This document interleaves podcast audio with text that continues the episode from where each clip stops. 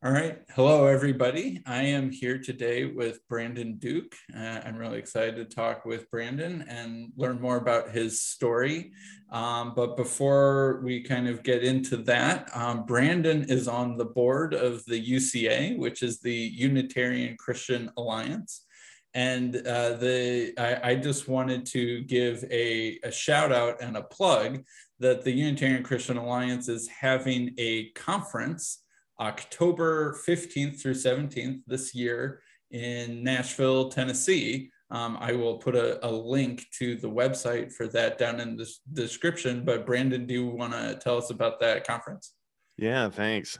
I'm extremely excited about it for a lot of reasons. One of them is the speaker lineup.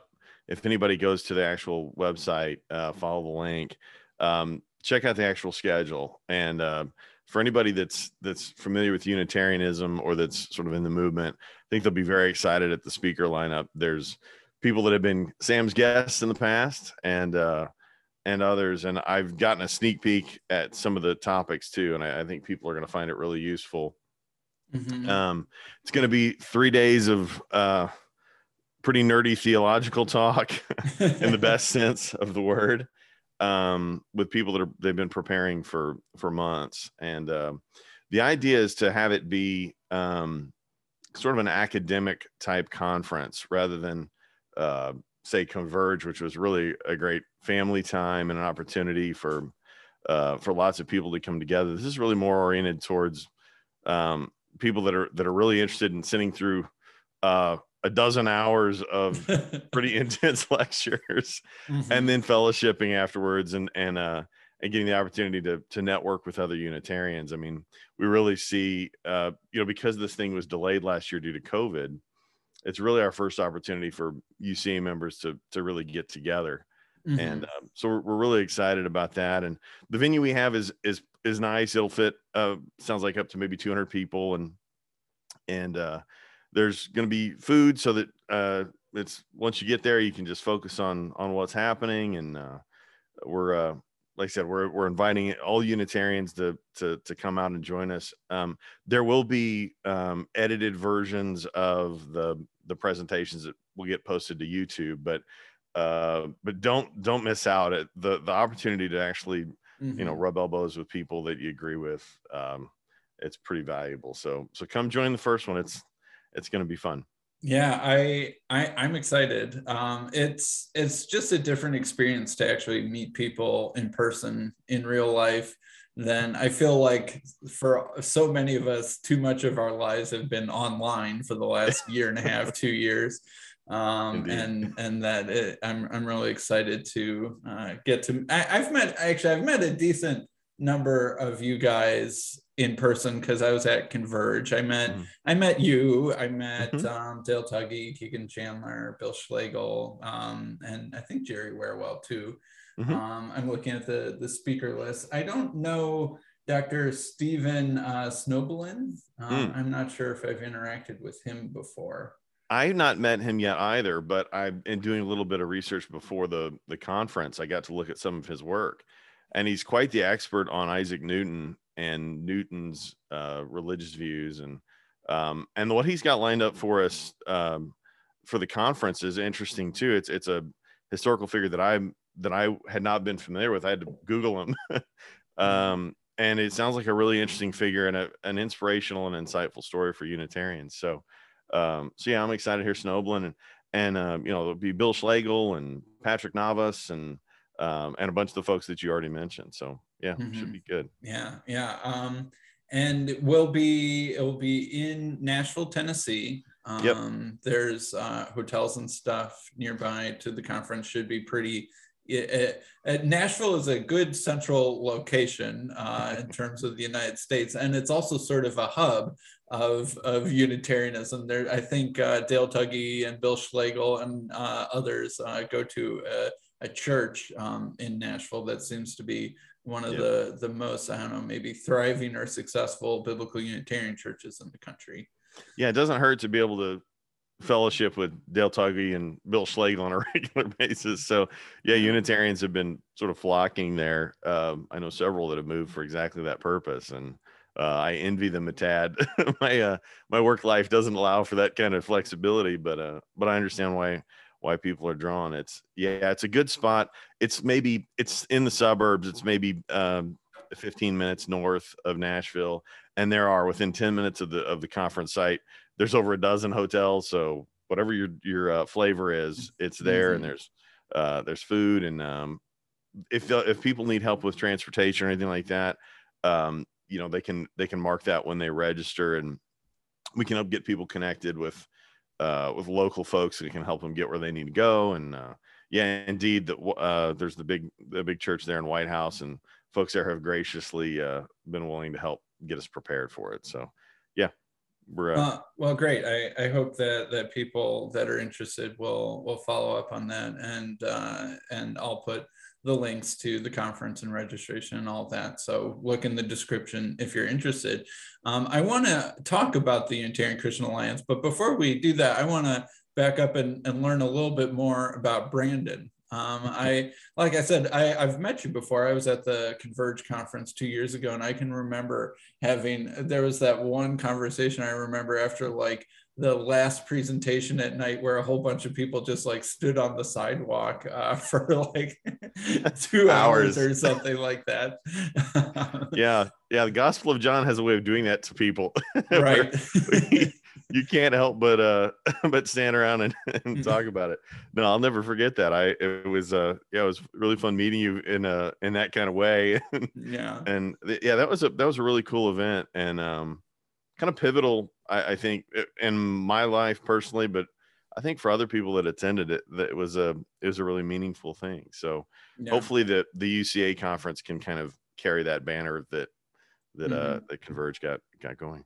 Yeah, great. So, so tell me a little bit about what your faith journey has been like, your upbringing, and how did you come to end up to be on the board of the Unitarian Christian Alliance? Yeah, it's as it always is. It's a long story for people, so I'll try to make it not so long and not so boring. I grew up a preacher's kid, and in some ways, I listened to your interview with Sean Finnegan, and in a lot of ways, I see parallels in our stories. We both came out of groups that from the outside were usually considered cults. We're both preachers' kids. We both end up having to answer for that tradition, even though by the time we were teenagers, we weren't even in it. Yeah. I was a part of a group called, let me phrase it that way. I grew up in a group called the Worldwide Church of God, led by a guy named Herbert Armstrong.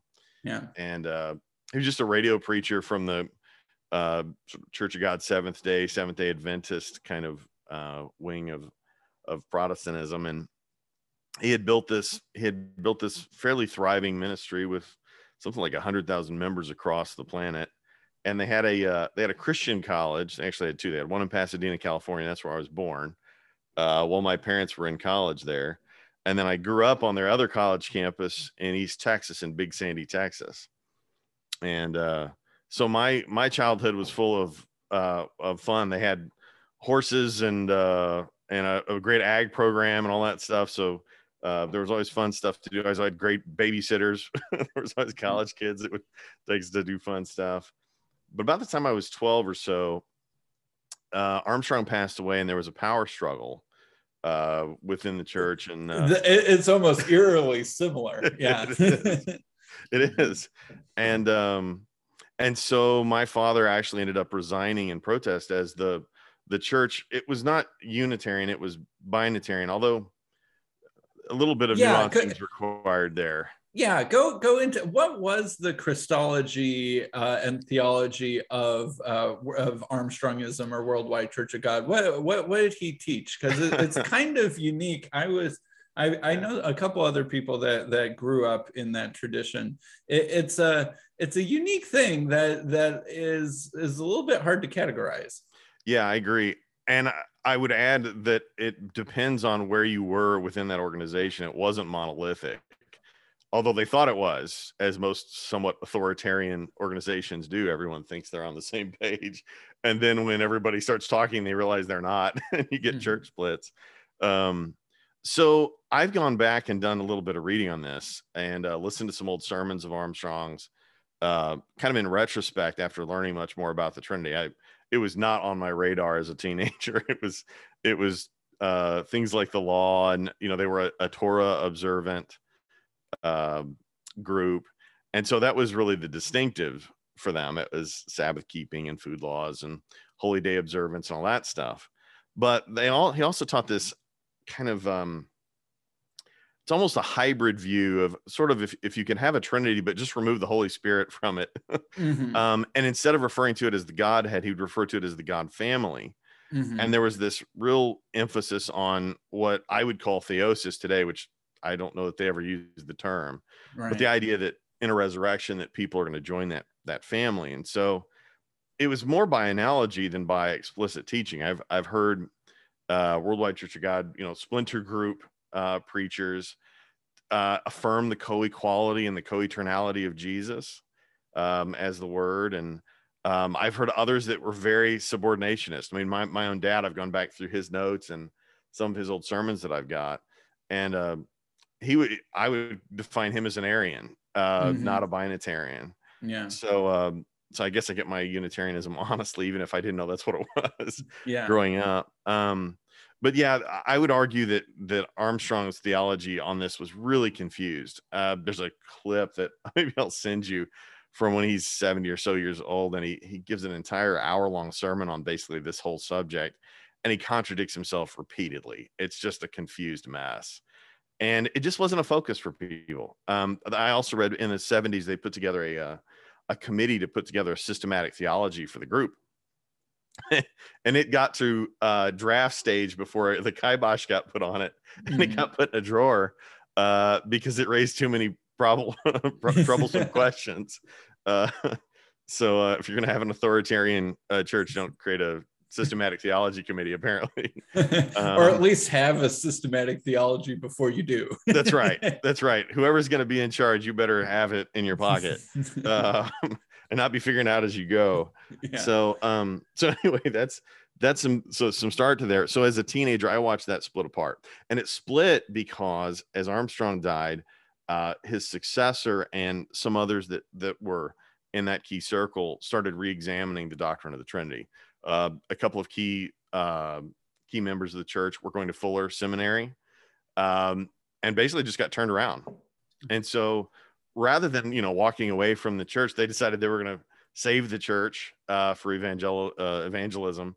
And within a few years, by 1997, the church was fully Trinitarian. They'd abandoned Sabbath keeping. They were basically, you could walk across the street to the First Baptist Church and be in the same place. They had melded back into something recognizably mainstream evangelical or thereabouts. Yep. Yeah. And for some good reasons, right? I mean, there were some, the clergy laity structure that it had developed was really unhealthy. And so there were some good reasons that the church needed reform. But for people like my dad, who had consciously rejected the Trinity and other doctrines, it was, you know, it's a bridge way too far. So when I was, I guess, 12 years old, my dad resigned. From his position at the college.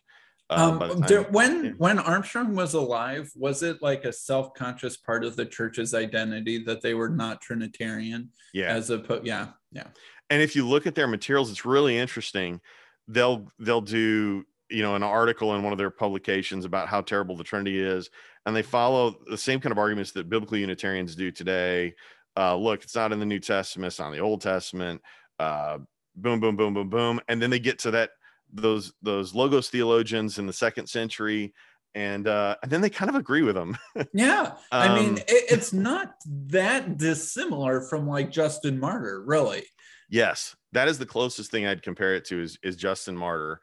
Where he's got a second God. I mean, that's the way they talked about Jesus, so that he's a second God in the God family. Yeah. And the goal is that like Jesus brings his divinity down to us, and that we can get lifted back up into the divinity that Jesus has, so that we can be like adopted children. Jesus is the true Godson.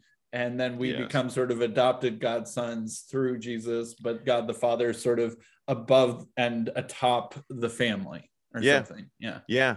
And that's where it gets interesting, because some of the theology is very subordinationist, but then they'd also make these co-equality claims from time to time between the two. So I just think it was contradictory. I just think it was just an error. But yeah, if you compare it to Justin Martyr, I think that's the closest analogy. And I remember my dad talking about when he was at their college, you know, being trained for the ministry, he described it that history, there was this veil of silence from the time of the end of the apostles to, 200 or 300 AD. And that's what they'd been taught. And so there was just this blind spot, I mean, to be fair, this is before the internet. It's not most of these guys weren't professionally, or they weren't academics. So they just didn't have visibility into some of the church fathers that I think is more easily available now. Yeah. And so, I just think they made some basic mistakes, kind of rolling back the clock, but not far enough. That'd be my assessment. So, we left that and went to one of the splinter groups. My dad was a pastor in one of the splinter groups for my late teens. I had a belly full. I was pretty well an agnostic by that point. Been turned off by church and was trying to hold on to my theism. And I stopped attending, I don't know, by the time I was 15 or 16. And I spent the last, I'm pushing 40 now. So I've spent the last couple of decades trying to rebuild my Christian faith and re-examine everything. And the Trinity was kind of late in that game. It was only, 4 or 5 years ago, where I was listening through a William Lane Craig Sunday school course called Defenders, which is actually pretty good as a way of doing sort of a survey of Christian theology. And he laid out what I had never heard before as an adult, which is the Chalcedonian model for Christology. And he described these buoys in the river, and you got to stay between these two buoys of full humanity and full divinity. And I remember pausing my podcast app and saying, I don't think this at all. This seems totally wrong. Surely this isn't what other Christians think. This weird two natures thing. I just had never been exposed to it. It wasn't a part of my tradition. Because if Armstrongism believes in like Jesus's pre-existence, then they have to believe in an incarnation of some variety. Did they just not explain that very much? Did they go to one side of the buoy or the other? So this is where, because it wasn't a focus, pastors were all over the place. Yeah. There were lots of Kenosis guys. That's my dad. I describe my dad as a Kenosis guy, where the Logos was eternal, but subordinate to the Father. And then there's this sort of kenotic incarnation, right? Where he gives it all up. Where he leaves divinity behind and then takes on humanity. Yeah. Yep. And so so Jesus would be it would emphasize his humanity while he was on earth. Yep. And like his powers got, stopped at the door between heaven and earth or something like that. Yeah. And I, like I said, by listening to William Lane Craig, you can tell where my interest lay. It was in Christian apologetics and analytic theology. And so I was, reading about perfect being theology and those kinds of things leading up to that. I was really interested in divine foreknowledge and became an open theist and some of these other questions. I kind of stumbled into incarnation because it just hadn't been, like I said, on my radar. And I guess, we all kind of come home to where we start sometimes.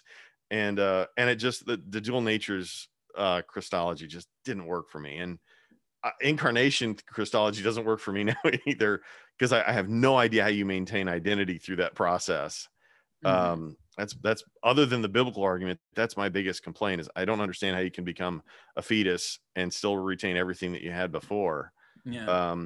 And so that led me looking for other materials on the Trinity. And I actually, I had no idea the biblical Unitarian world existed. I didn't even know what a Unitarian really was. Other than, even though you kind of was one. yeah. So I started searching for materials, and I found Dale Tuggy's Trinity's podcast.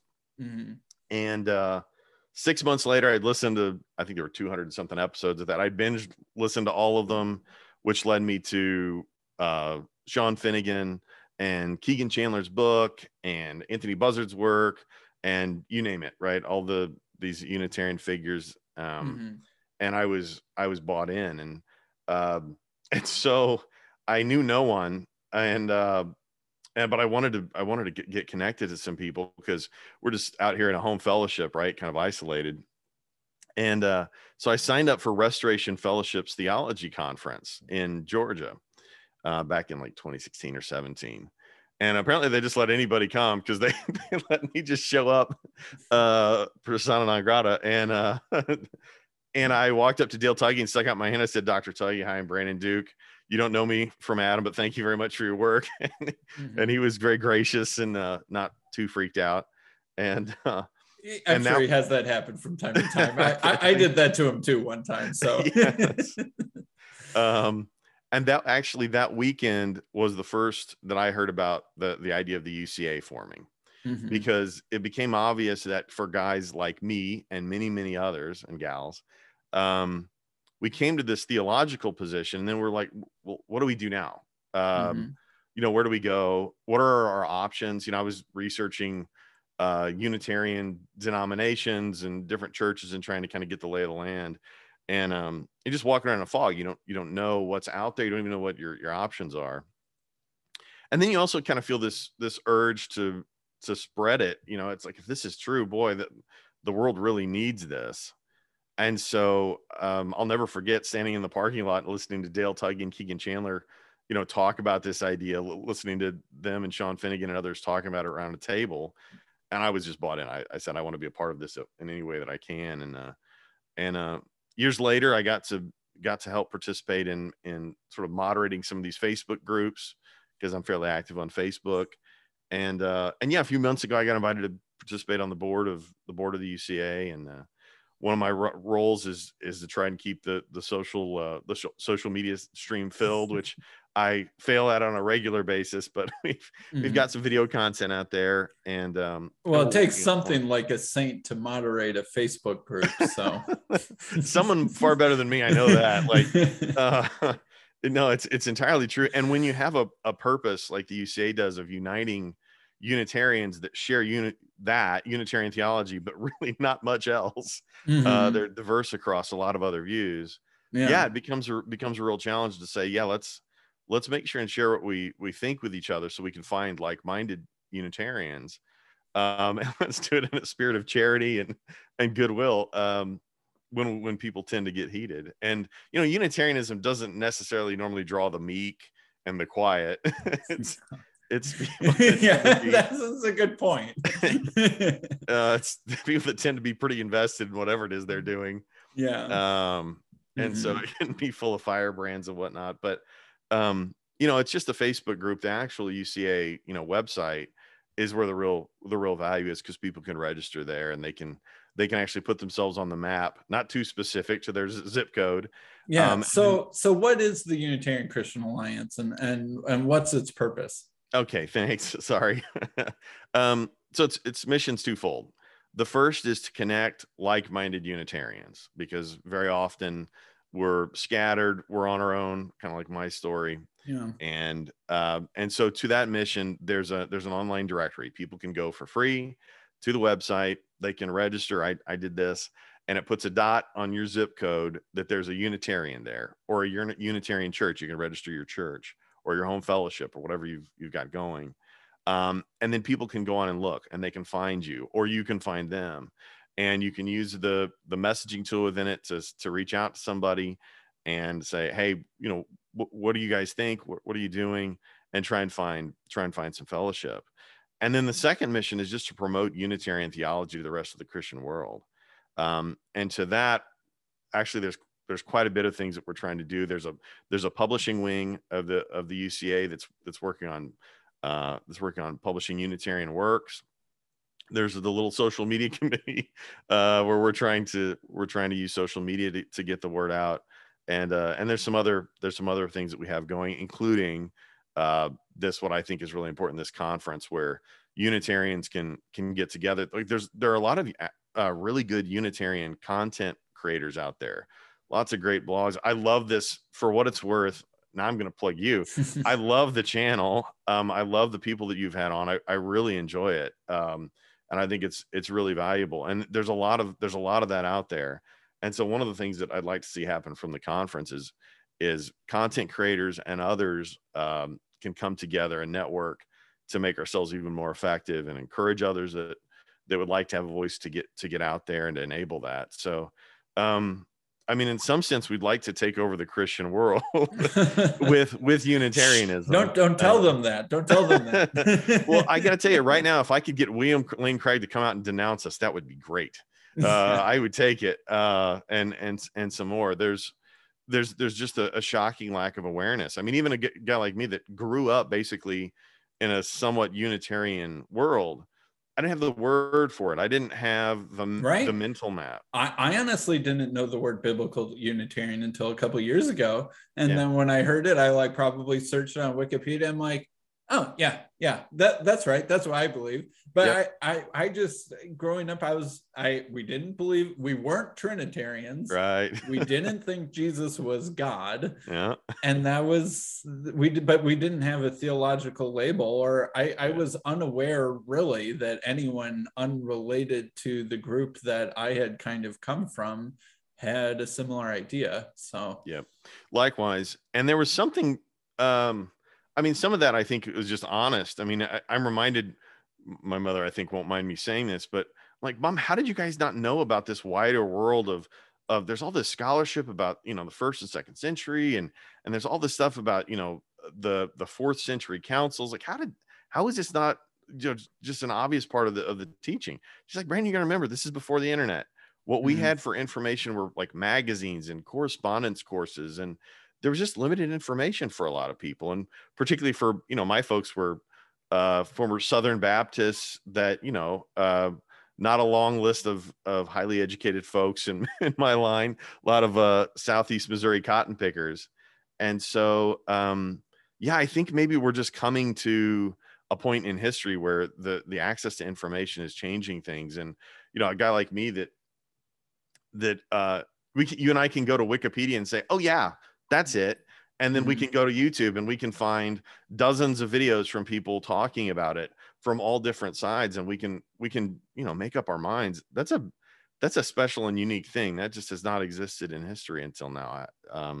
So I'm excited to see what happens from it. And the UCA is trying to position itself, to help with that.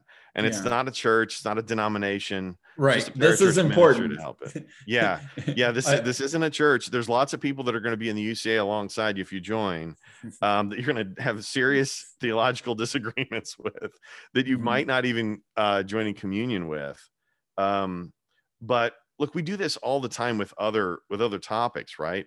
With, for people that are concerned about the doctrine of eternal conscious torment.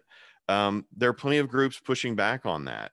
And if you're a pro-lifer, you join arms with all kinds of people in that. And, if the NRA, folks in the NRA don't all agree on everything else, right? Right. Not that the UCA is a Unitarian NRA, but maybe that's a poor analogy. But we do this all the time. And we can walk and chew bubblegum. We can kind of have our circles of association where we have our fellowships where we're together regularly, and we have these wider circles where we share common interests and we work together. So the UCA is a wider circle than a church or even a denomination. Yeah, absolutely. It's something bigger than that. It's like a shared, theological advocacy group or something like that. I love that term. It's almost like a special interest group, right? In politics where, you've got your policy that you'd like to see implemented. And so you, like I said, you advocate for it. It's almost like a think tank too. I like to think of it that way because, hopefully the UCA is going to bring together some of the best Unitarian thinkers and give them the platform and the tools and the resources to have a much wider impact than otherwise they would have. And that was my big excitement. I mean, I very much like the idea of guys like me being able to find like-minded people, but I'd rather see, the Southern Baptist Convention someday in an uproar because there's a Unitarian subsect. Well, they are definitely already in an uproar. Right. That part. Right. But for this, I don't want to see the Methodists break up over gay marriage or female pastorship or something like that. I want them, I want them struggling with this question. I want all of Christianity to have the opportunity to evaluate this for themselves the way that we have, to know that it's on the table. And it reminds me a little bit of the divine foreknowledge and sovereignty arguments, between Calvinists, Arminians, and Molinists and open theists. Open theism is genuinely on the table now. It's mm-hmm. it's one of the live options that people get to look at. And wherever you come down, I think that's really important to have all the live options on the table and be able to evaluate it for yourself. I think we have that responsibility as seekers, as seekers of God, to make sure that we're not stuck in a hole and we don't know it. I was talking to sort of force ourselves into the Overton window of Christological conversation in the broader, Protestant Christian community. Yes, absolutely. Mm-hmm. Yep, absolutely. That's my dream for the UCA, along with connecting lots and lots of people, is to see that change. And so to that, look, we don't want to stick our finger in Trinitarian's eye. We want to persuade people. But if there are Trinitarian apologists out there that want to describe how terrible Unitarianism is, I'd like for them to use their entire platform to say that. And so that's why, you see Unitarians taking debates and going out to these audiences, because, you don't need to win everybody. You just need to make people aware so they can decide for themselves. And in a lot of Christianity, it's just not on the table yet. So and I can make some progress on that. I think we would both agree that the numbers of people that are sitting in the pews of plain old Trinitarian churches throughout the country and throughout the world who either have confusion or perhaps some private conviction that they don't quite know the words for, mm-hmm. that aren't Trinitarian, is way, way bigger than people are aware of. And it's just that they're often isolated in their own heads, and they might know that this is one of those subjects that they shouldn't speak their mind on. Absolutely. We get messages from people like that all the time. I got a message on YouTube today on one of our videos with a guy saying, "I'm so glad to know I'm not the only one that has concerns about this." Mm-hmm. And he wasn't saying that he was a Unitarian, but he's like, "I just have concerns about the Trinity." And so he responded to one of the three blunders in church history video that led to the Trinity. And he said, "This is so helpful. Thank you."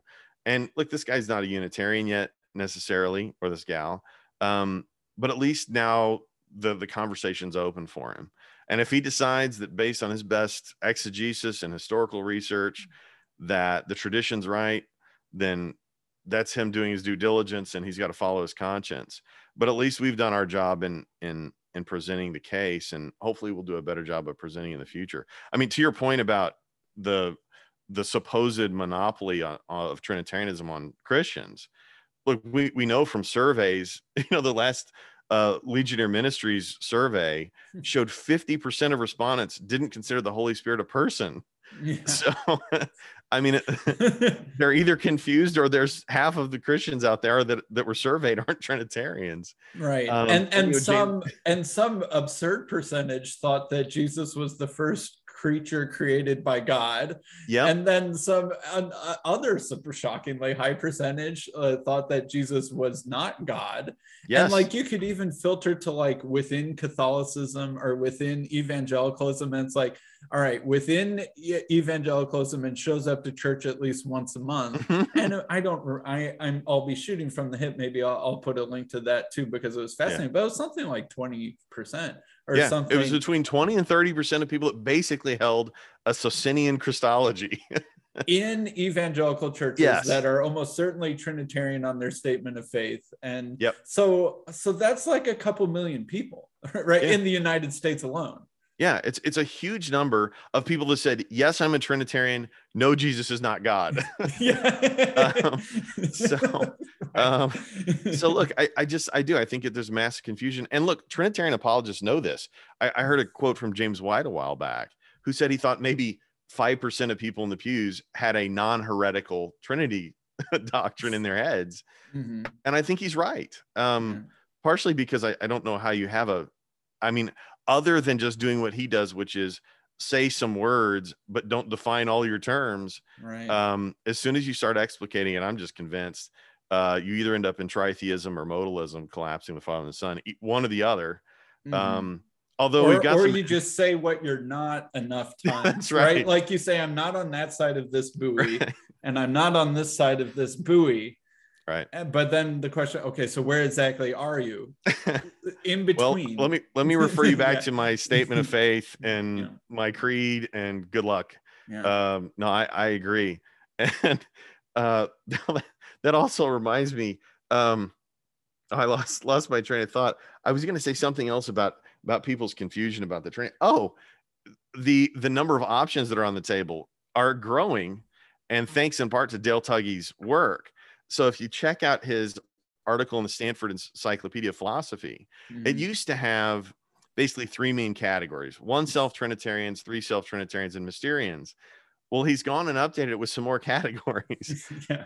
for self-Trinitarians, who define, which I actually think is way more common than people realize. I think. Well, I think it's James Chad McIntosh, White, right? Yeah. Mm-hmm. Who I think has been on the channel. Yeah. I believe I heard him interviewed. I mean, I think James White, at the end of the day, is a for self-Trinitarian. The being of, like, he makes this that super strong being person distinction. Right. Yeah. I was listening to Jake Brancatelli, the Muslim metaphysician, our debate James White recently on the Trinity. I'm hoping to talk to Jake specifically on my channel about that awesome. Debate. But like, when you listen to James White, he's like super emphasizing the being person distinction. And so you can talk about the being of God as himself, and you can talk about the three persons as himself. So it's like, so the Trinity is the Father, Son, and the Holy Spirit, and God. right. Yeah.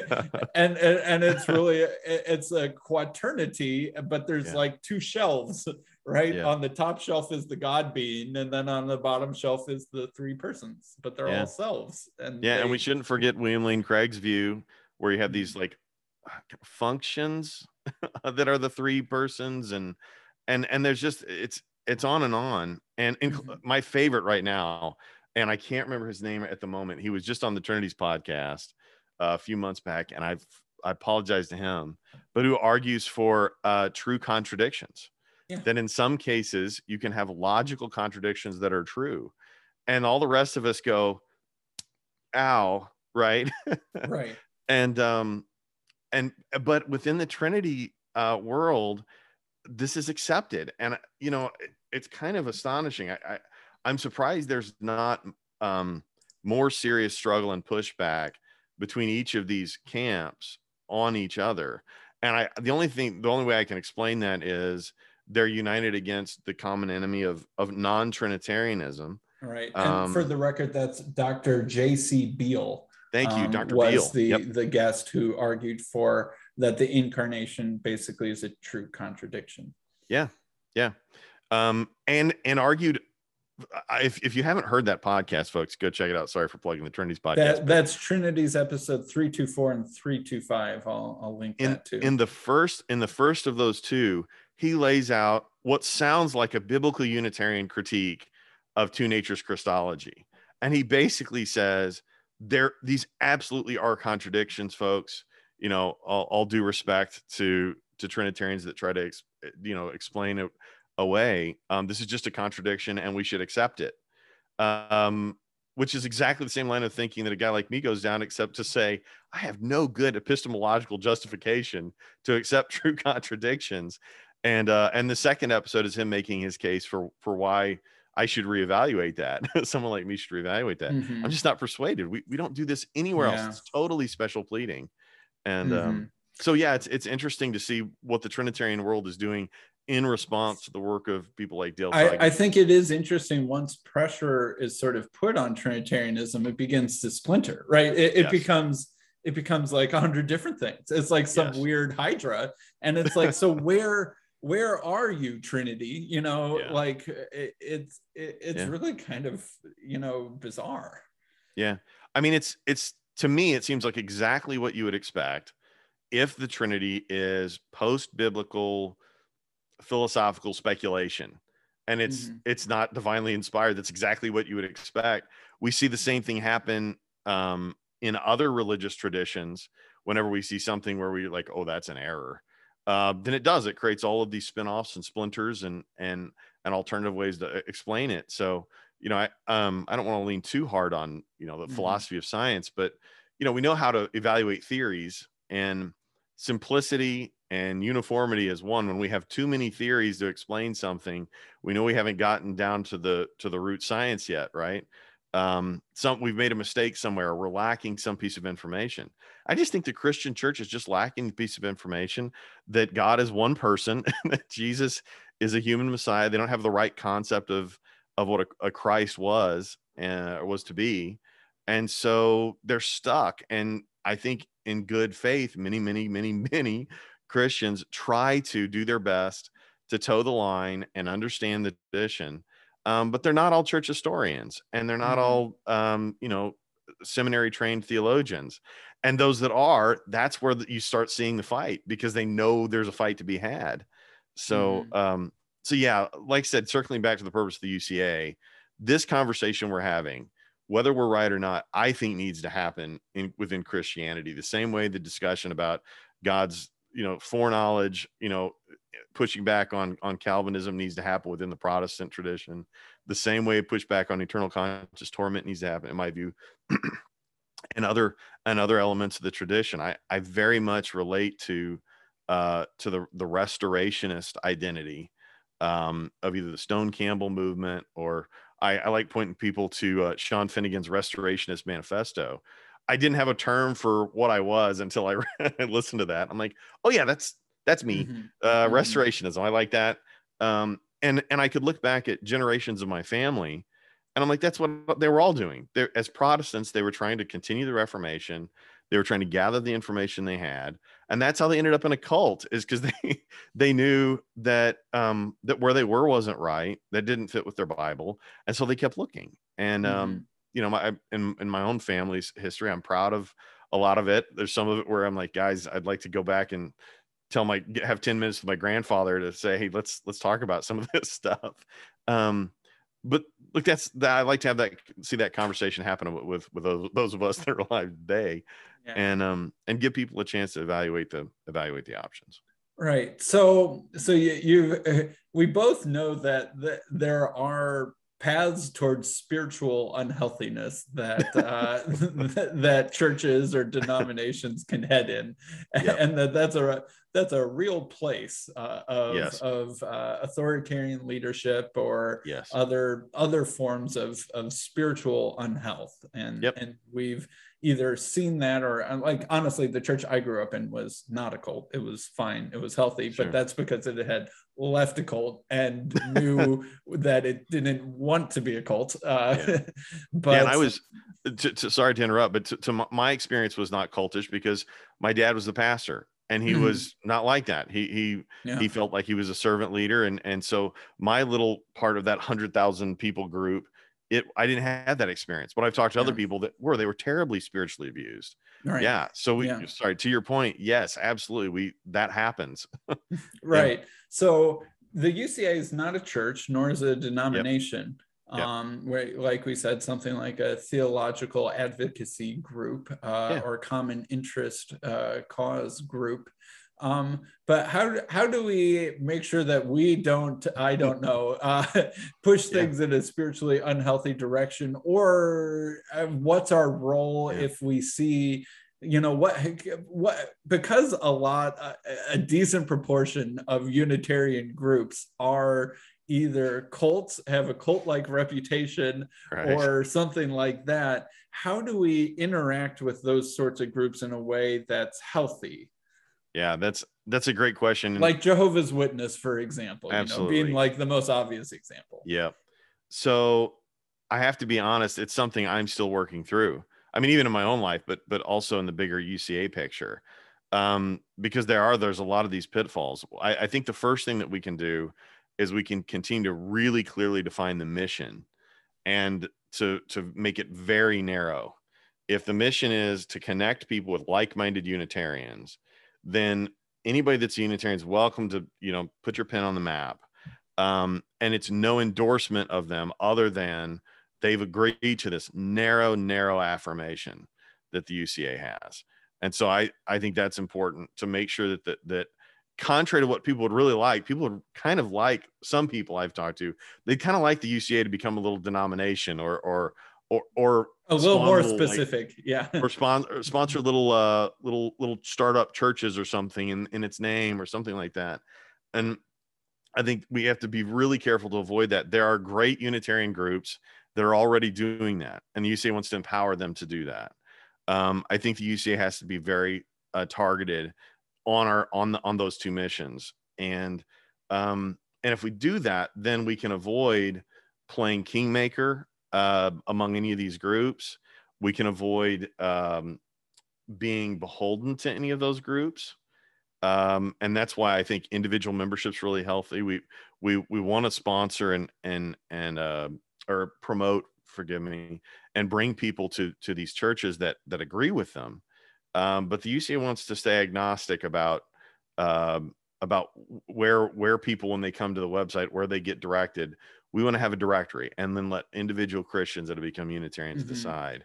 Although, do we need some sort of filter that's like, are we going to list every Jehovah's Witness congregation on our website as a Unitarian church that people could go check out? So this question of who is so far outside of the affirmation that they start violating key tenets of it. It's something we're still working through. We're still young enough and small enough that it hasn't become a key problem yet, but it's something that the board is actively talking about. What you're pointing out. Yeah, like Iglesia Ni Cristo or something like that, like the Filipino group. You know, that's like, they have a biblical Unitarian theology to the best that I can tell, but I would recommend someone go to the Trinitarian Evangelical Church before they go to that church for spiritual unhealth reasons. And this is the second way I would suggest, is for people that are in the UCA, and particularly in leadership, to be very transparent about, as for me, as a UCA board member, I want as many places as I can to sign up on the directory. I want people to have options. But as Brandon, I totally agree. I would tell a new Unitarian, here are the places I'd watch out for. Here's my counsel to you.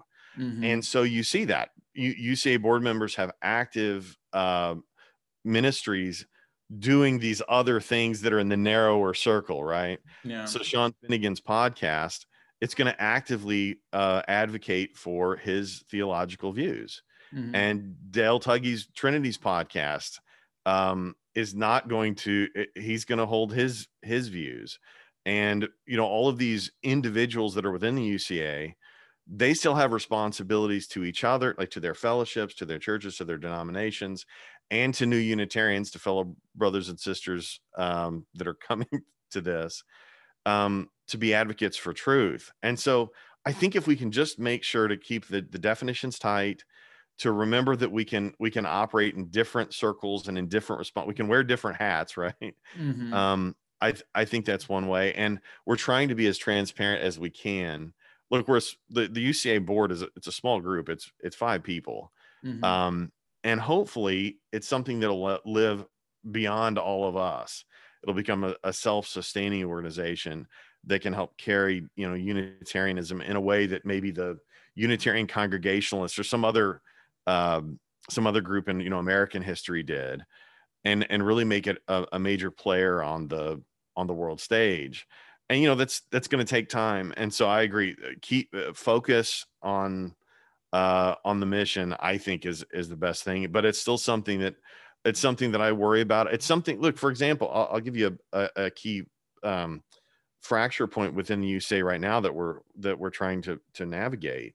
The affirmation totally allows Arians and people with other Christologies to participate, and like even a form of Armstrongism could probably sign the statement of faith. So again, not to out my mother, but she's a perfect example. She says, Brandon, I know Jesus isn't God, but I still think maybe he pre-existed in some way. I couldn't quite tell you. I don't think he's Michael, and I'm not, you know, I don't, but there's just enough evidence in the scripture for me that I just don't want to rule that out. So in biblical Unitarian circles, they're going to say, come here, sister, let's help you. Yeah. Let's help. And that's what happens in my household. we go round and round. But there's gotta be a landing place for someone like her, for someone like me originally, for someone, you know, Dale Tuggy talks about being influenced by sort of Aryan, Samuel Clark types. Exactly. On his way from Trinitarianism to biblical Unitarianism. And so there's gotta be a landing place for people like that to find each other, or to find, you know, if you're a biblical Unitarian, why would you not want to be in communication with these people in a way that you honestly can be? You know, maybe you don't have fellowship with them, but wouldn't you like to have dialogue with them? And so I do think there's a value in the UCA being, a way for the movement to interact with each other, the different parts of the Unitarian world. And if you're worried about, you know, people being harmed by authoritarian cults, what better way to have influence over them than to have people that are thoughtful, let's say a thoughtful Jehovah's Witness who, or is trapped, or, you know, in the organization because their family or for whatever reason. Wouldn't you want them to come on the UCA, you know, directory and find people they can communicate with? So yeah, I think that's another point that a lot of people don't realize is people might say, oh man, biblical Unitarianism or Unitarianism is a gateway to all of these weird cults, but we're also a bridge and a gateway out. Yes. And that a lot of biblical Unitarians that are kind of in the, I don't know, the online network are people who moved from an unhealthy spiritual place to a much healthier one. Yep. And they didn't know that there were places that were non-Trinitarian that weren't perhaps the unhealthy group that they were in. Absolutely. They're principled people that were there partially because of their commitment to this theological view, but they didn't know there were healthier places to go. Yeah. So yeah, we want that bridge, as you put it, to be there. And then we have to trust, like there's a kind of fundamental fear that I think drives isolationism within some Unitarian groups, that we're going to be, I don't know, tainted by these other ideas or something. And I love Sean Finnegan's sign off that the truth has nothing to fear. I mean, shouldn't we be willing to you know, offer our case in gentleness and trust that the truth's going to win, and let that be God's job as far as the overarching strategy. I mean, I came from a group that literally built a fence around its college as a symbol of their isolation and separateness from the world. They didn't just want to be separate from the world as in the way that they lived and in their way that they were following Christ. They wanted to be separate from the world. Yeah. If they could build a moat, they would have. And it hurt their Christian outreach, obviously, because people see that and they say, what do you have to fear? What are you afraid of where you're hiding behind your walls? So to Unitarians that are concerned about the UCA, I would just call on them that true love casts out fear, and that we should have the courage to evangelize on this topic the same way you would evangelize on the gospel. And the UCA is one way that we can muster our resources to do that much more effectively. We've just been scattered and isolated, and we it wasn't a fair fight. We get in the ring and we're this, you know, little untrained guy like me, overweight, untrained, out of shape guy going against Muhammad Ali. We just get pummeled. And if the Trinity is truly false, like we believe, we owe it to the Christian world to be out there and advocating against it the same way we do against atheism or anything else that we see as harming people and keeping them from coming to God. So I guess my argument is take heart and let's have courage and engage, and we'll see. Well, you know, the Unitarian movement faltered and basically failed in the late 18th and early 1900s because they allowed themselves to be persuaded by the transcendentalists and others, and so we've got examples of where that failing can happen. But as an open theist, I'm saying, yep, that's exactly how God works. And he allows people to make decisions. And so we just have responsibility for our own responsibilities. Mm-hmm. And world affairs, they'll have to work out on their own. Sure. This is a question that I asked Sean Finnegan. What do you think are sort of the benefits, personal, spiritual, for the church, what have you, of Unitarianism? Other than sort of the being right in the abstract, right. What good do you think it does? For me, it's fundamental, because we all of a sudden we have a better definition of who Jesus was. And we also have, then it allows us to have a better definition of who we are and what our role is. When you have a purely human Jesus, now all of a sudden his example and our command to follow in his footsteps, man, it takes on a whole new meaning. And, when he's sweating blood in the Garden of Gethsemane, this isn't God faking it or half of his, one of his natures that's uncomfortable with what's about to happen. This is a real human, just like you and I, that's having to decide to submit himself in faith that God's going to fulfill his promises to him, even though what he's looking at is a terrible death and the end of everything. Mm-hmm. So for me, all of a sudden, our Christian walk becomes not one of fideism or sort of Gnostic enlightenment or something. All of a sudden, there's these really practical, everyday life matters that become our responsibility, just fundamentally. And I think it saves us from some of the pitfalls that I would argue the Reformed wing of the Protestant Reformation fell into. When you have a Jesus that's sort of a Socinian Jesus or a fully human Jesus, you can't have some of these other doctrines. And this is probably what scares some people about Unitarianism, is it isn't just the Trinity that falls. It's a whole package, in my view, a whole package of doctrines that get challenged. And so for me, it's atonement. It's basically every point in Tulip, I think, gets challenged by it. Your doctrine of foreknowledge gets challenged, I think, because all of a sudden you have a human that could have said to God, nope, I think I'm going to run. I'm like the apostles did. Jesus could have run. And it gives a whole nother dimension to, I think, what we're doing here. And I think it redefines what God's end game is for each of us. This theosis idea is interesting. I think there's an element of truth where we're supposed to be conformed to both Christ's image, and he's the express image of God, right? And we're returning to what we were supposed to be with Adam. Mm-hmm. Well, how does that happen? Now I'm just sharing my personal theological cards, but I think this idea of a metaphysical regeneration that all of a sudden resolves our situation, I don't think that matches the story at all. I think there has to be a much more earthy, physical change over time through willful obedience that has to happen in us. And for me, I focus on the definition of faith that's regarding trust. And we're supposed to be both trusted by God and proven trustworthy. So we have to trust God, but also we have to prove that we're trustworthy. I mean, if we're folks that believe in a coming kingdom, I've said this before. I heard William Lane Craig ask, why will there be no sin in heaven, in the eschaton?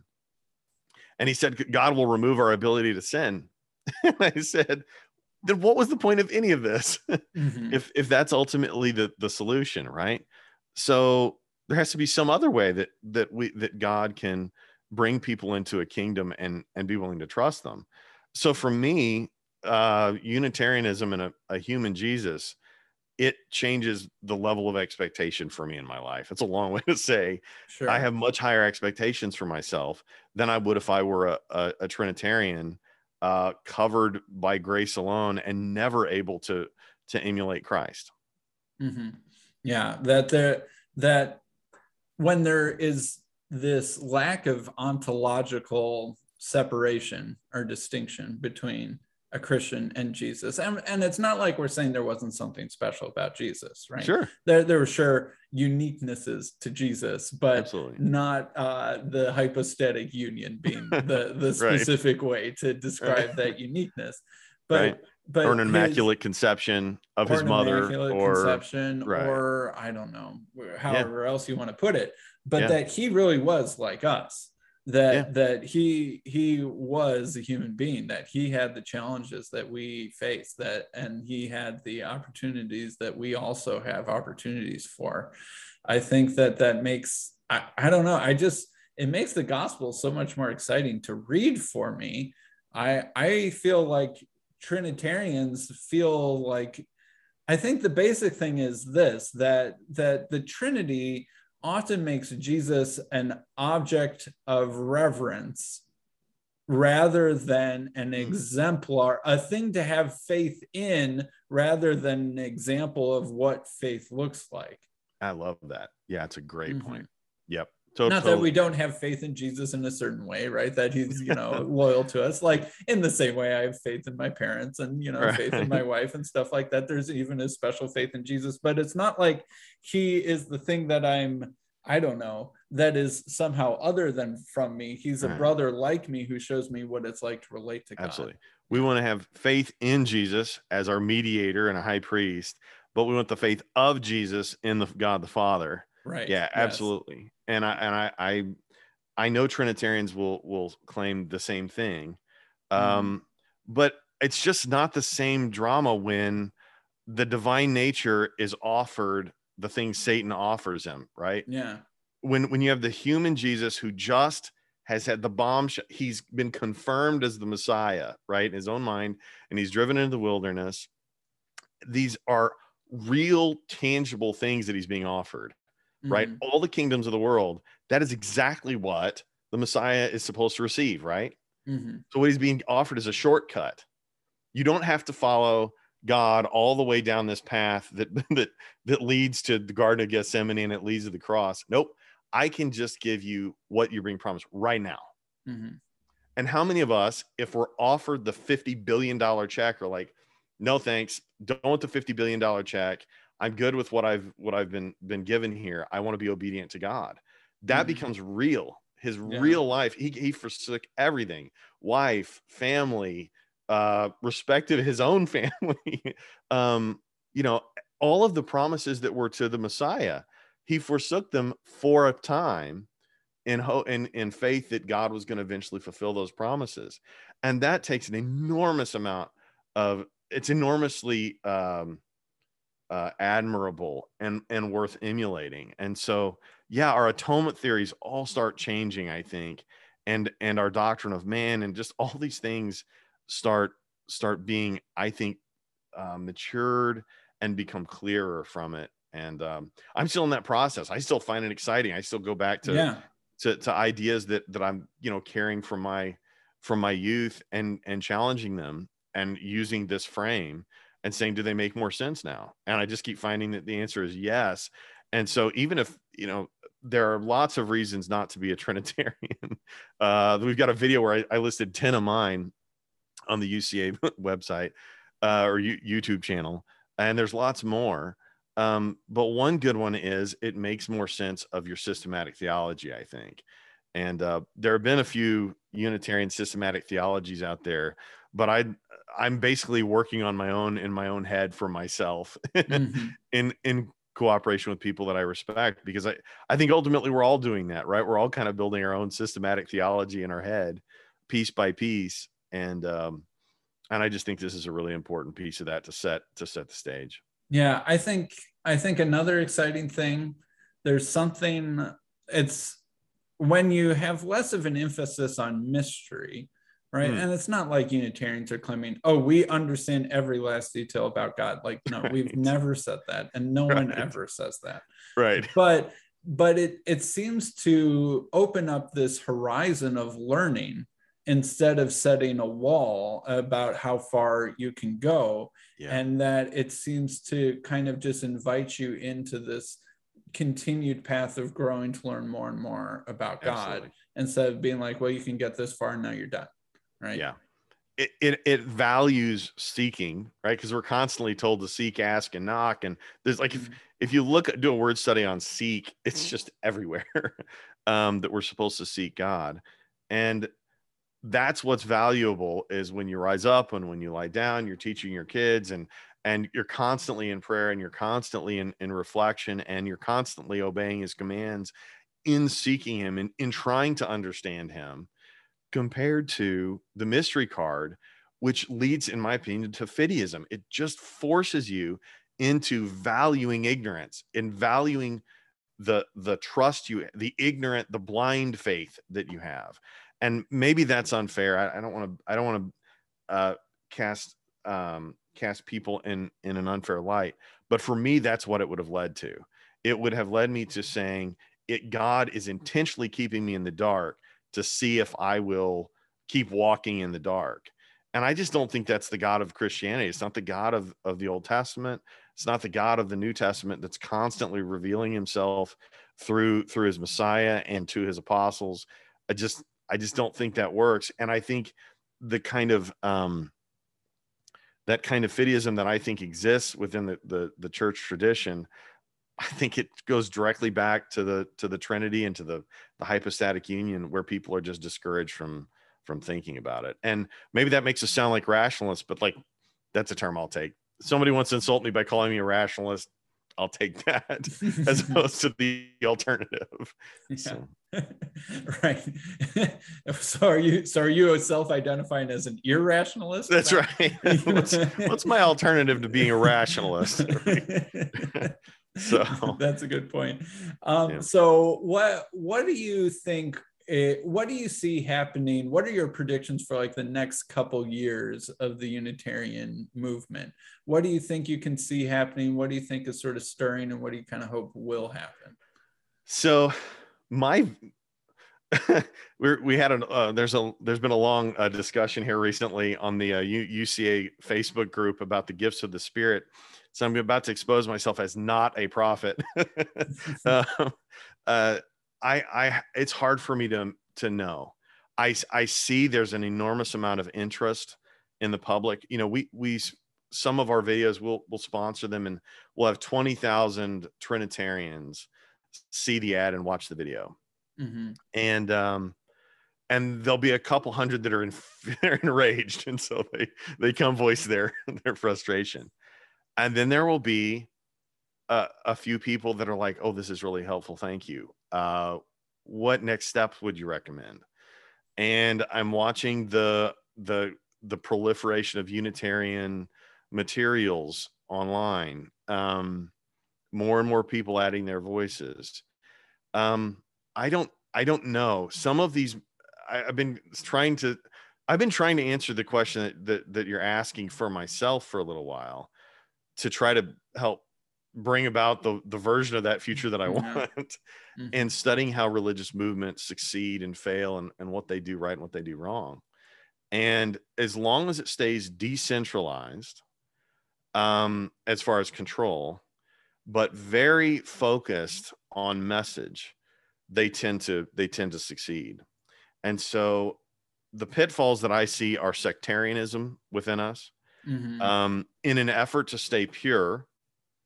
In a misguided effort to stay pure, I would say, people choose not to work together on this issue. Yeah, they decide. This is a weird trait of Unitarianism, that it often attracts people with a slightly disagreeable personality, because it takes some guts to disagree with the vast majority opinion, and it often takes people who are very comfortable coming to their own conclusions, right? So like all of those things, we sort of self-select for those kind of traits in people. It's a little bit hard to get a large group of such people to agree about very much and to work together. Very true. But and I think that those people are sort of like the bleeding edge too, that there are the more agreeable, cooperative, unity focused people out there, and we'll get them in eventually too. And we need a little bit more of that sometimes. Yep. And I think we need the leadership. We need people with a voice to remind us all, I need this reminder sometimes too, that within this inner circle of our fellowships, absolutely, we want purity, right? But within these larger circles of association, we want effectiveness. We want to mass our resources so we can have an impact. And even the most ornery, independent-minded Unitarian loves that. Yeah. They want that impact on the world. That's why they're ornery. We could list a couple names of such people between us, I'm sure. But yes, I think. And if any of you are listening, feel free to message me and say, was it me? And I can say, yep, I was thinking about you. Look, I'm that guy sometimes. I get fired up when I hear some Trinitarian apologist make a really bad argument and people eat it up because, there's a quote from an old Aaron Sorkin movie that, people are just, they're eating the sand because there's no water to drink. And the other character says, no, people eat the sand because they don't know the difference. Really cynical. And I just don't agree with that. I don't think people eat the sand because they don't know the difference. They haven't been offered the water. And so if Unitarians can if we can keep offering the water, I don't care how many different buckets it takes. Bring your own water carriers on your own, but let's all dump the water on the Trinitarian fire. I think about if you want a non-religious example, if we look at the American Revolution, I'm something of a history buff, military history nerd. Look, it was the ornery people that got that started. It was the Sam Adams and the. Yeah, I'll take personal credit for for the Sam Adamses. Yeah. Yes. But then it took steady leadership, and it took ultimately it was the moral. It's just like the civil rights movement too. It was the moral authority that the group had that ultimately won over enough people to have the movement succeed. Martin Luther King, it was his appeal to moral authority that Americans heard and said, yeah, that's right. And I have to do something about it. And it was the same thing, it was common sense and, other things in the American Revolution that we probably idealize a little bit, or guys like me do, but that brings the public around to saying, no, this is more than just an intellectual exercise. This is a moral cause. And that's what I think the Unitarian movement is. I think within Christianity, it's a moral cause to bring truth into a realm that's more important than any other realm that we engage in life. And so I have no idea where this is going to go. It's my answer. But it depends entirely on how we all interact and what we all do. And so we'll see. And that makes it exciting. It's the movement's still small enough that it could disappear, could be wiped out. A lot of these denominations are aging. A lot of them are pretty small. And there's only so many, lost sheep out in the woods like yours truly that can stumble on a podcast and say, oh yeah, this is the thing, and want to devote themselves to it before the thing can bleed out. So look, I think it's a snowball, and little things. 200 people in Tennessee, it's not world changing in and of itself, but you look at the Protestant Reformation, it started small too. And then with the right headwinds and the right circumstances, the world can be changed. So I genuinely want to see that. I came from a church group that believed that the end was imminent and that there was no hope for reaching the world.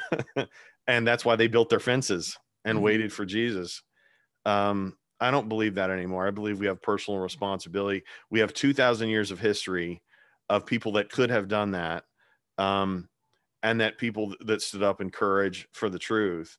And we also have the villains, and I mean this in all due respect, people that were sincere Christians, but they were arrogant and they were innovators, or they were cowardly and they were traditionalists when they should have known better. And so that's I don't want to be an arrogant innovator on top of what the Jesus and the apostles gave us. And I don't want to be a cowardly traditionalist that just knows it's easier to stick with what he's been given if it's not true. So, So for me, it's a moral cause, and I hope that by the time I'm dead, there are millions and millions of people that have been seriously influenced by Unitarian theology. And like I said, I want to see big groups struggling with this, because it means the truth's being spread. Mm-hmm. Struggling in the good sense, in the best sense, in the way that, in the grappling with this question, yeah. Mm-hmm. We don't want to burn down the SBC, but no, we wouldn't mind. No, if they I want had to become Unitarian, and to succeed even more than it's succeeding now. Absolutely, which honestly doesn't seem that hard. But not to pick on the SBC, but no, there is no reason that. That Protestants, look, I get for Catholics, this is off the table, right?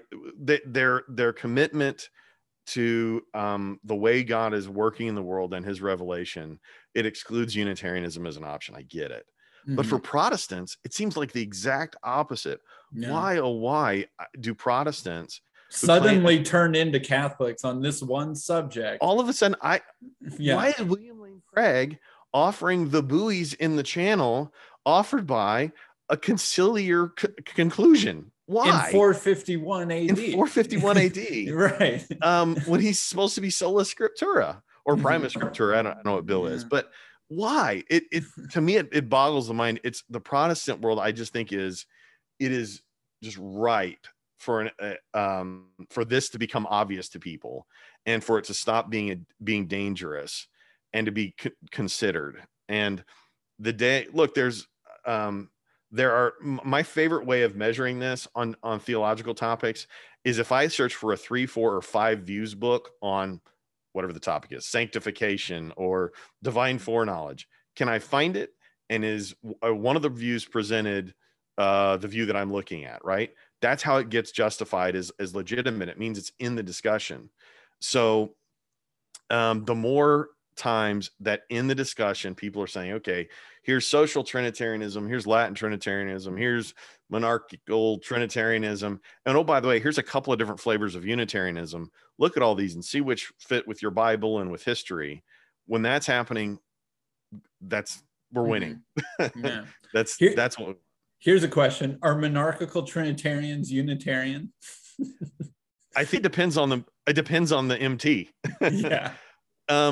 As I understand it, the key claim there is the Father alone has aseity. Mm-hmm. So I would argue Dr. Tuggy would say they're Unitarian because they have one ultimate mm-hmm. God, and then all these subordinate gods, or at least 2 subordinate gods. I think it's just polytheism. That sounds a lot like the Greek pantheon to me. If you have Zeus who has aseity, and you got these others that well, it gets strangely close to Armstrongism, right?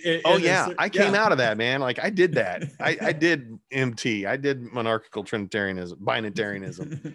No, and it totally still runs into all the same problems that the two natures incarnation stuff has. It does, yeah. And I don't think it really solves it. It allows them to say that they have one God, the Father alone, which because of their New Testament, they want to say, and I appreciate that and I applaud them for it. That's exactly right. We have one God, the Father alone. And so did many, many, many of the church fathers, right? They said the same thing. And then they turned around and said, and oh, we have another God, like lower G God or whatever. Thank you, Origen. And I guess thank you, Justin Martyr, for that.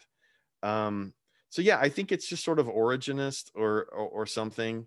And I think it's helpful as a wedge. Like I wish Bo Branson and the people that think that way all the luck in the world, because at some point that's going to stir the pot. And if they're right, that's great. And the truth will be heard. Mm-hmm. But if they're wrong, it's going to make obvious. Why would they do this? Why would they reject all these other models? And I think people need to ask that question. Why would someone like Bill Branson say, nope, all the other Trinity models on offer are wrong because they don't square with the New Testament. They don't identify the one God as the Father alone. Why would he, if a Unitarian says that's like, you cultists. But Bo Branson can say, no, I'm a Trinitarian and I'm saying this. And all of a sudden, at least for some people, that's okay. Yeah. So it just shows how much this is cultural. I feel yeah, I have interesting thoughts on monarchical Trinitarianism. Right? Mm-hmm. Like Bo Branson is sort of leading the wing from the Orthodox, and Joshua Sujuwade sort of leading it from the Catholic wing. And I feel like once people hear what they're saying, then all of a sudden they can much more easily understand what Unitarians are saying. Yeah. Right. Yeah. It gets the conversation going. And yeah. I mean, like, I will say monarchical Trinitarianism is the only form of Trinitarianism to me that comes close to making sense at all. Yeah. And that I can totally see why Bo Branson and people like him are persuaded by that. Sure. But it's building this weird bridge, right? It's getting the Trinitarianism circles and the Unitarianism circles strangely close together. Yep. And, you know, to be honest, I've seen some people go from Unitarian over to yep. Trinitarian via the monarchical yep. Trinitarian bridge, but there's yep. no bridges have a weird thing of facilitating traffic in both directions. And it'll be hard to see which direction is more popular in the long run. So totally agree. It gives people... Sorry, I apologize, but I'm just thinking it gives people this menu of options, and they realize it's a spectrum.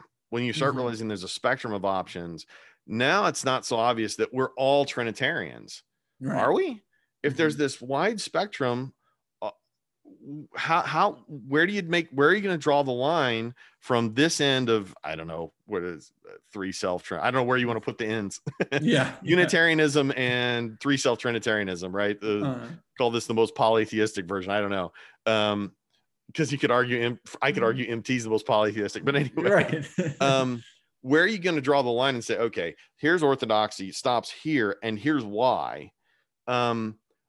Okay, but that why is likely to start slicing in here too. Mm-hmm. And so, yeah, it's why Dr. Tuggy's work is so valuable. I know sometimes people beat him up about in debates, like that his exegesis isn't as good as they would like or whatever, but it's because he's playing out of position a little bit, right? Mm-hmm. And that's yeah. not to rip on his biblical work is good too, really good. Mm-hmm. But he's just killer on working out the logical implications of these different theories. What are people actually saying, holding yeah. their feet to the fire and explicating their Trinity view? And he's the one that's saying there isn't one Trinity view. There are Trinities. Mm-hmm. And as soon as that becomes really understood in the mainstream, and it stops being seen as an abundance, you know, what's the expression? It's an embarrassment of riches. Yeah, an embarrassment of riches. Right, yeah. And just an embarrassment. The better, and the more Christians are going to have a chance to tackle it themselves. Because look, there's an element of this that it's a useful mystery, right? There's something fundamentally useful to a clergy system. Yes, with having a mystery or a highly complex theological view that they can explain to the laity. And I think a sociologist would say, oh yeah, that's totally why this is why this happened, right? They yeah. have a sociological explanation. That's generally my explanation. So why did the Trinity win back in the day? And I think that, like, you could say as the Roman Empire was descending into the Dark Ages, you could even complement it a little bit and say, look, the literacy rates were falling, the economic situation was falling. For Christianity to survive, it had to be very hierarchical with a small elite, because the masses were not going to be able to be literate and to think very much for themselves. And it had to turn back into like a religion for peasants before it could, you know, before Europe climbed back out into the Middle Ages and the Renaissance and stuff sure. like that. And that the Trinity kind of matched that structure, in that there's the elite who knows and understands, and the follower, the laity, who has to trust and be told that they can't understand, right? Yep. I think that kind of that those two things paired together very well, which was part of the reason why the Trinity won. Absolutely, and historians like. Well, I'd like to reference Keegan Chandler's book on Constantine, which I found really helpful. A lot of Unitarians are like, I don't know that I care about Constantine. But what's really helpful about it, I think, is it shows how the way the ruling structure needed to parallel, the religious structure needed to parallel the ruling structure for there to be stability in a society. And so Roman emperors would often favor a theological view that mirrored the current governmental structure. If there were four tetrarchs or whatever, then man, all of a sudden there's four gods that we're worshiping. And look at that. And if Constantine wants to unify his people, he needs a one sun god or one god of Christianity, with an envoy between God and men. Mm-hmm. Boy, that if I have a people that believe in that, and I can position myself to look like that guy, that works really well for me sociologically. Yeah. So yeah, I think there's lots of different ways to look at this from history, where we can totally understand why the doctrine developed the way it did, both from like a theological development stage, you know, from what I think was the original view to this kind of Logos view with an origins innovation of eternal generation. And then you step into the Nicene argument, and all of a sudden you have this equality of natures. And then, you know, it takes another 60 years. And like, well, it sounds like we've got to unify these two so we don't have two gods. And right, we got to worship one God somehow. So we need to take this multiplicity and back engineer a unity from it. So now you got the being person distinction introduced, and you can just see how it happens. And now that we've got that, how are we to explain one of these three hypostases is visible on earth when he's supposed to be a part of the one being that's, you know, and under classical theism is, boy, it becomes so hard, you know, it's immutable and eternal and unchanging and timeless and all, and without parts. Without parts, divine simplicity. Yeah, Jesus had some parts, right? Right. And the human human nature sure seems like a part of the hypostatic union to me. And like, anyway, we can track that, I think. And when we can do that for people, I found that some of the most stark evidence. And then you could go back to your New Testament and say, all right, is this a plausible reading of John? Is this a plausible reading of, I don't know, Paul's view of Jesus? Is he the original creator, or is he the creator of a new creation? You can start, I think, it becomes a live option. And so you can compare your readings all of a sudden. You're not trapped within one perspective, and everybody else obviously just can't read. All of a sudden you can start seeing it through different perspectives, and you can weigh them and evaluate them against each other. And look, that's the danger of fundamentalism, right? That was the problem with my group, is you lack the ability, you lack the training, you lack even like the moral compulsion to really see it through other perspectives. And that's part of why I really value all of the Unitarian work that's going on out there, is usually it does that well. It just, and your channel is a perfect example of that. We have to really understand our Trinitarian friends if we're going to engage with it. We got to make sure that we've tested it, and that we're not building straw men. Yeah. It's so easy. Like, one thing that I really admired about Jake Brancatelli when he was debating with James White is it was clear Jake Brancatelli knew the church fathers better than James White.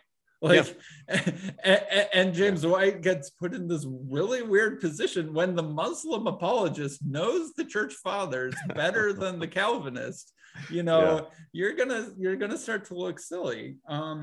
I think an interesting question, like we sort of talked about, how there might be some kind of socio-historical reasons for why the Trinity won.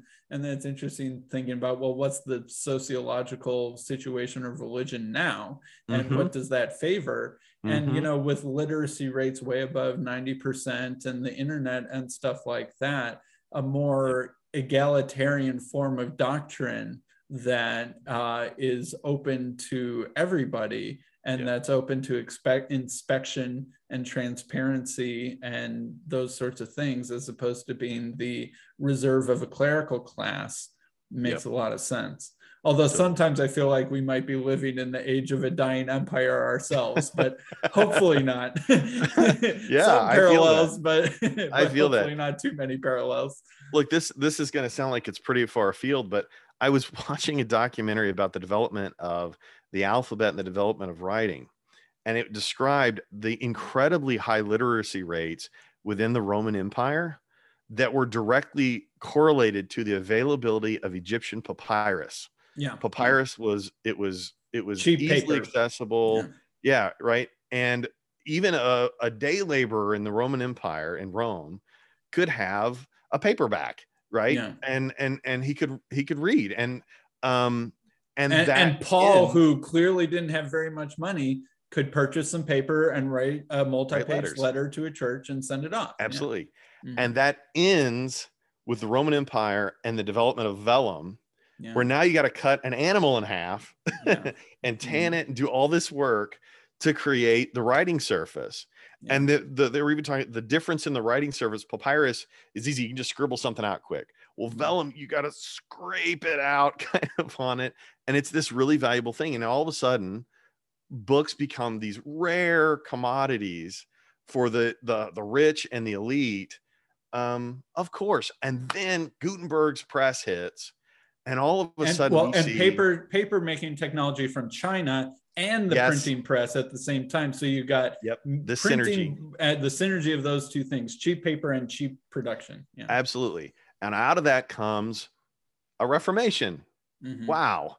Yeah, I think there's a correlation between what happened with that explosion of information and what's happening now. And if I were a Trinitarian, I'd be very worried about that you and I can go to Wikipedia and immediately have access to the Church Fathers, translated out of the Greek into the English, and we can evaluate it for ourselves, right? I don't have to be in seminary. We can read every Church Father that's been translated into English for free right now.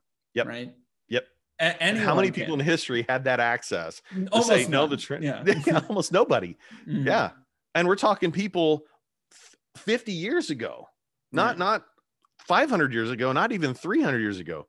50 years ago, it wasn't like this. Yeah, 10 years ago, it wasn't like this. Yeah. Right? And now it's like, oh, you want the Dead Sea Scrolls? Those are over here, right? You know, it's exactly. And so I feel like these sorts of things, you can see kind of the podcast, YouTube mediascape changing politics, changing all sorts of other, science and all these other sorts of things are grappling with the same transformation of information accessibility. And I think that it's perfectly reasonable to expect there to be theological and ecclesiological transformations too. And us Unitarians are like, bring it on, know, thank heavens. Right. And I think that not every church is feeling like that right now. I think that there are a strange number of Protestant churches who feel more like the Catholic Church when the Gutenberg press came out than like Martin Luther did when the printing press was made available, than vice versa. So it's time to be on the right side of history. We don't want to be the people that bound up the Anabaptists and threw them in the river in a bag and let them drown. You want to be baptized? We'll baptize you. Don't be on the wrong side of history on this thing. Don't be the people burning the folks at the stake.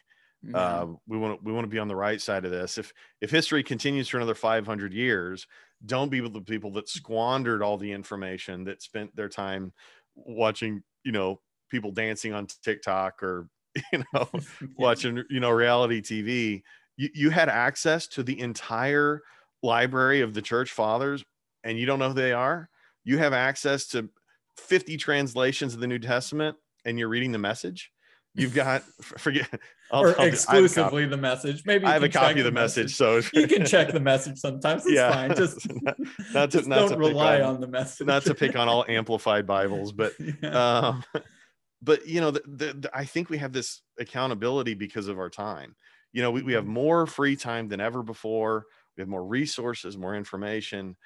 And I personally feel just accountable in a way that, if I was a peasant in a French field before the Reformation, that guy who was leading his family and going to the mass, he was doing with what he had. And I got to count on God showing that understanding, that circumstance. But I have been given all of this, and to whom much is given, much is required. So I think that drives Unitarians. We We feel this really fundamental responsibility about this. And look, even if we were wrong, we would have this fundamental responsibility, right? Because we got to run it all the way down. We should challenge it all the way until somebody persuades us or until we persuade them. Because it's just not okay to sit on the sidelines of something so important. So that's why I'm here. That's why I'm exercised about this thing. Yeah. Well, that might be a good closing remark. I think that was really well said. Brandon, I've really enjoyed talking with you. I'm excited about what the UCA is doing, and I'm excited for the conference this October. Me too. I can't wait to see you there and to see anybody else that's listening. It's gonna be fun. All right. Thanks, Brandon.